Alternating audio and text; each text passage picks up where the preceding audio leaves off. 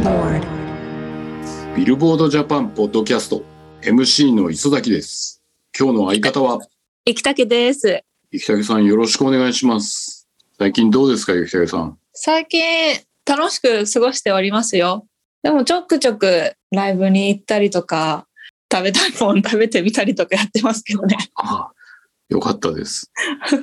あの TikTok の中継が2ヶ月ないくなったからちょっとブッキングがどうとかそういうのなくなって楽になった感じですか？そあ、それもありますね。なんか今月の残業時間、あれ、あれ少ないと思いましたもん。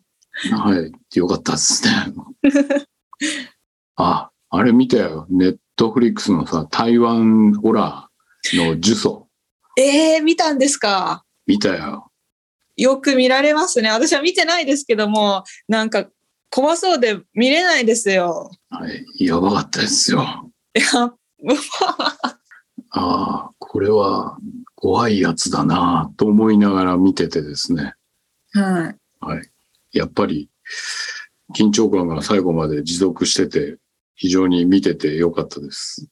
こう、なんかこのまま自堕落にこのまま休日を過ごしてしまうって思った時に、ホラー映画を私は見るんですよ。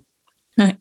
で、そうするとこう、ああ、こんなことしてちゃいけないって思って、ちょっと真面目になんか仕事しようみたいな感じになるんですよ。はい。はい。そんな感じの、えー毎週を過ごしているわけですけど、雪武さん、最近思ってるんですけど、はい。算数で、1日50回同じ曲を聴く人が100人いたらやれるアーティスト A の曲は何回再生でしょ一日の再生回数ですか？う、同じ曲を50回聴く人が100人いたら。?50×100 ってことですよね？はい。00、5000回。はい、5000回ですね。じゃあ、1日3回聞く人が1000人いたら3000回。3000回。その通りですね。じゃあ、このアーティスト A とアーティスト B、どっちがストリーミングランキング上ですか？ええそれは5000回の方なんじゃないんですか？ですよね。はい。どっちがファンの数多いですか？ファン。ファンか。ええあ、でも、さ3回の方が、1日3回の人が1000人ですもんね。うん。1000人、1000人のうちの10%、1000人の方が、もしかしたら、その50回、50回聞く方はもう抹茶ファンだと思うので、私はファンと考えますけれども、100人を。3回の人の中の1000人のうちの105人ぐらいいるかもしれないんで、はい。そうっすよね。どっちのファンダムの規模が大きいんだろうなって思ってさ、最近。最近考えたんですけどね。日本の音楽マーケットのボトルネック、もう一伸びすべきポイントになってるのって、まず、女性アーティストがヒットチャートの上位に少ないことだよね。はい。だから、女性アーティストがもっと、えっ、と、ヒットチャートの上位、トップ10をもっと賑わせるようになったら、多分、あの、い今、リーチしてるお客さんじゃないところにリーチしていくから、市場規模が大きくなると思うんだよね。はい。で、もう一つ、ライブ動員をすごくしてるアーティストいっぱいいるじゃないですか。はい。でも、ヒットチャート賑わせてないじゃない。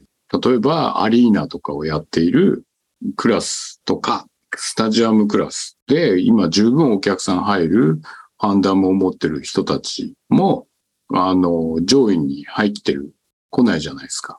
もはいいるじゃないですか。って考えると、そのライブ動員でお客さんすごく入っているファンダムを持ってる人たちも、いっぱいヒットチャートの上位に入るようになれば、これも市場の拡大に結びつくよなって思ってて、はい。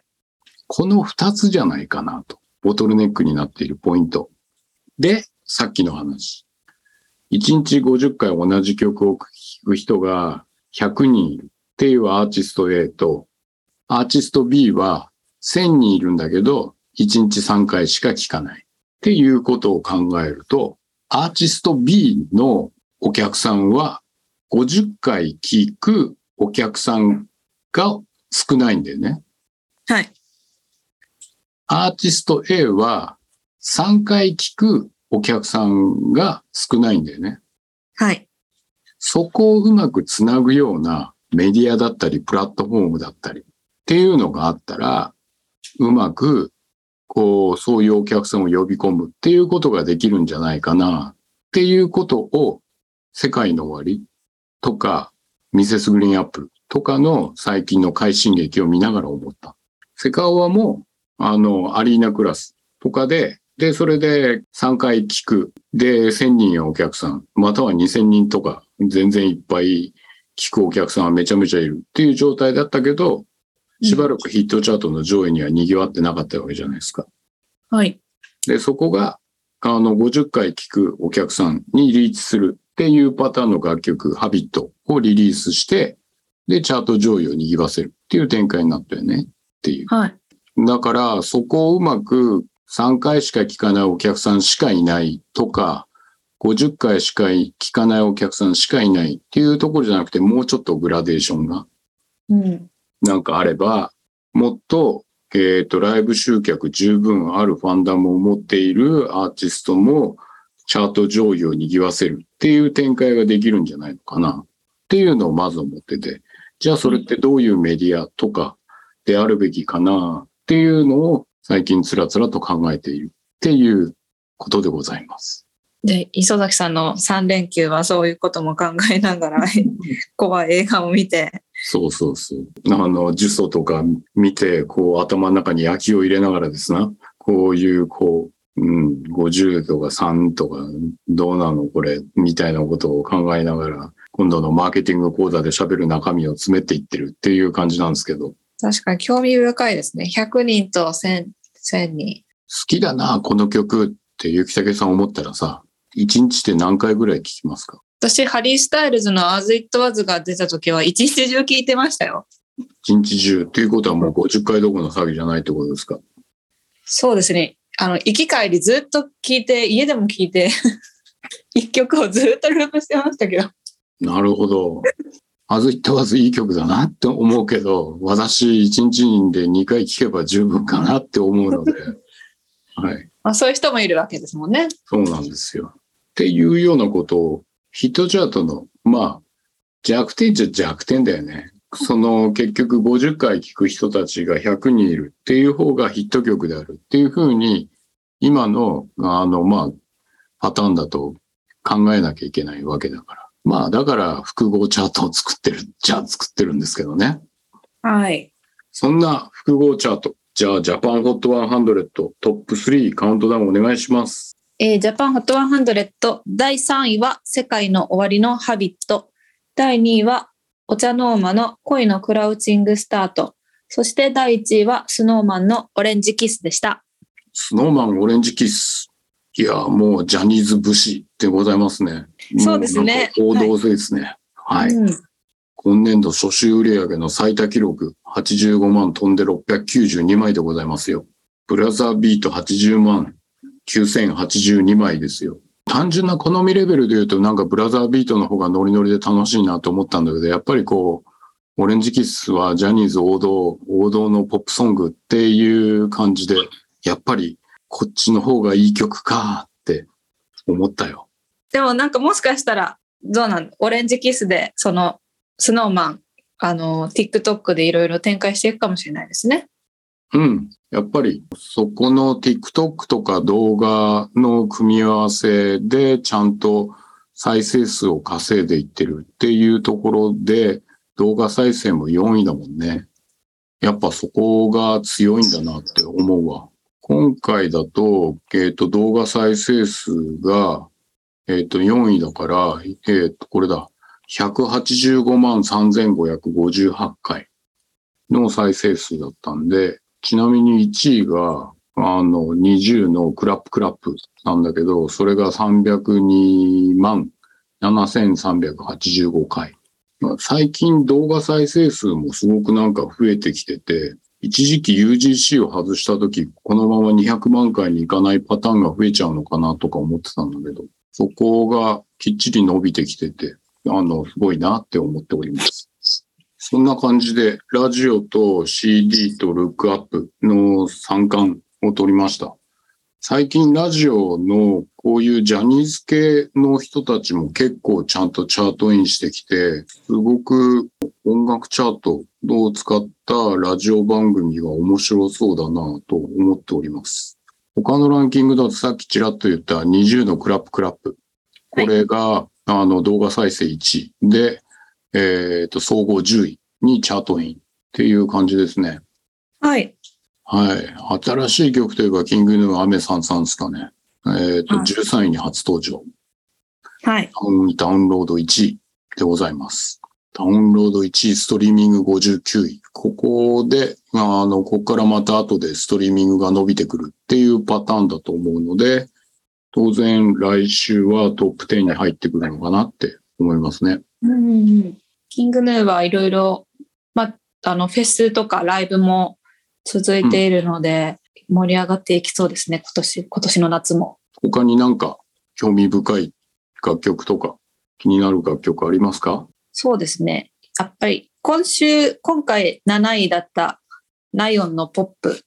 まあ、もともと TWICE で、こういうミュージックビデオとか、ストリーミングとか人気ですけど、うん。この YouTube、あの動画再生で見ていくと、1位が二重のクラップ、クラップで、2位がセカオワのハビットで、3位が、えーナヨンのポップで、4位がスノーマンのオレンジキスで、5位がキンプリの1番なんで、結構もう、もうトップ5、踊りありきの曲とかなので、うん。みんな踊りたいんだなって 思いましたし、やっぱり見ててかわいかわいいというか、何回も見たくなるんで、ここら辺いいなって思ってます。これは確かにそうですね。みんなダンス系ですね。キンプリはもう今回トップ100圏外になっちゃってますけど、うん。ミュージックビデオはずっと比較的見慣れてるので、やっぱりこの曲のミュージックビデオは何回でも見たくなる、本当ダンスかっこいいんで、うん。いいなって思ってます。これは何ですか？みんな踊りたいんですか？それともかっこいいダンスを見たいんですか？一番とかはやっぱりかっこいいっていうのもありますし、踊りたいんじゃないですかね。やっぱり真似したいんじゃないですかね。ポップもこう難しいんですけどね。見てると、やって、見てるとできそうなんですけど、難しいんですけどね、やってみると。うんうんうん。なんか何回もこう繰り返し見ちゃうぐらいな。でもさ、思うんだけどさ、UGC チャートってみんなダンスしてるわけじゃないじゃんか。そうですね。不思議だよね。UGC のところではむしろなんか踊ってみたとかそういうこうやつが増えんのかなっていう感じがするけど、MV の方が踊る系の方が上に来ているっていうのとかは割と興味深いというか不思議な傾向なんだね。もう今は多分何回も見て、うん。それを TikTok に載せるっていうような流れがあるんじゃないですかね。何回もオフィシャルの動ダンス動画を見て、で、それで自分でやってみたものを TikTok に上げる。はい。で、それを見た人がまた、あの、元のオフィシャル動画を見るみたいな感じ？なるほど。ゆきたけさんもそんな感じですか？私は TikTok には投稿しません。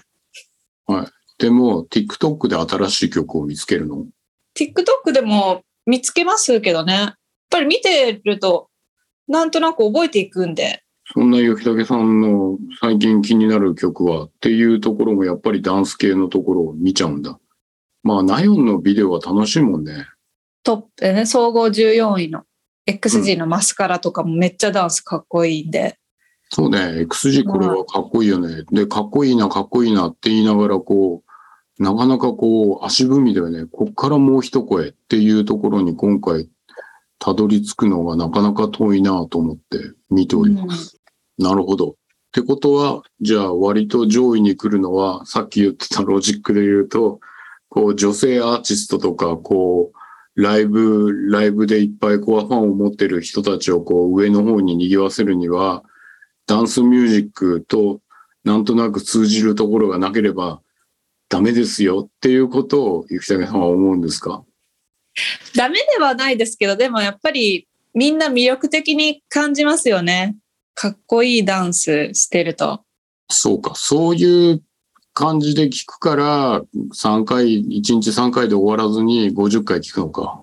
はい。ってこと？すごい結論をむむちゃむちゃ導き出してしまったような気がするんですけど。50回は行き過ぎかもしれないですけど、暇さえあれば、じゃあミュージックビデオ見るとか、なんかそういう風になるほど。なるんじゃないですかね。こんなに TikTok に投稿したいの？いやちょっと私の世代はもうあれですけど、やっぱ10代の子にとっては、10代とか20代とかは、あ、もう持ってる、ああた当たり前のアプリなんじゃないですかね。で、そこに投稿することも日常？日常の子とかいいるんじゃないですかね。制服で踊ってる子とか見ますよ。なるほど。というようなことを考えながら、HOT100 でございました。今週のホットアルバムスカウントダウンお願いします。はい、えー、ホットアルバムス第3位はサイキックフィーバー from EXILE TRIBE の PCF。第2位はエスパのガールズ。そして第1位はなにわ男子のファーストラブでした。えー、なにわ男子、もうなんか、なんつうんだろう、ヒット曲がある。で、みんなのヒット曲があるっていうのが入っているアルバムってなったらもう絶対1位、当然ながら入るっていう感じだったね。72万枚ですよ、1週間で。シングルかって感じだよね。そう、本当に。うん久しぶりに見ました、アルバムでこれぐらいの数。はい。で、BTS のプルーフを抜きましたよってニュースに書いてあるけど、もう、はいもうなんか、すごいですね。もうジャニーズの今の世代、生きがいいっすね。すごくちゃんとフィジカルも売れて、で、デジタルはビデオのところでちゃんと見聞いてもらうっていうところが出てて、あの、宇多田ヒカルのアナログ、バッドモードのアルバム、昨日届きまして、アマゾンさんから、はい、購入したんですよ。いいですね。もう全部揃えてます？いや、前作じゃないですよ。あの、そこの前のやつはアナログ買いましたけど。結構買ってますね。あの、んなんか前も大田くんいた時代に言ったような気がするんだけど、うちの子供がすごくバッドモード好きすぎて、はいで、。それでアナログ買うのは、なんかこう、子供にすごいおもねってる感じがして、ちょっと嫌だって思って買うのをとりあえずやめてたんですよ。あ、なんかお話聞いたような気がします。はい。それを、あの、ゴールデンウィークの初日にタワーレコード行って、アナログ聞いたら、あまりにも良くて、これは買いだろうと。子供におもねるとか何言ってんだ俺はと。買って、あの、買おうとしたらもういろいろ売り上げ、売り切れ、切れで、で、それでようやく入荷したって言って届いた。やっぱね、声の表情がいいっすね。計算されたミックスでちゃんと聞きましょうっていうのはもしかすると Apple Music でヒヤシクの音をストリーミングするっていう方が正しいような気はするんだけど、はい。あの、アナログでレコードになりましたって言って、その針で重量版で高音質の音を聞きますよっていうことだと、また別の音の聞こえ方するわけですよ。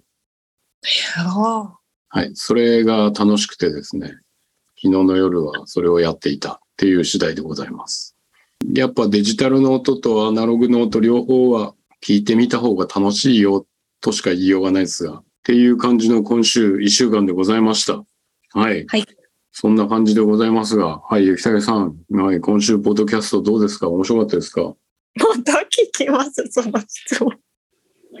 はい、面白かったです。あら、よかったです。はい。じゃあ、そんな、はい、褒められた気持ちで、はい、今週を終えたいと思います。え皆さんも楽しんでいただけたら幸いでございます。それでは、えー来週またお会いいたしましょう。さようなら。ら。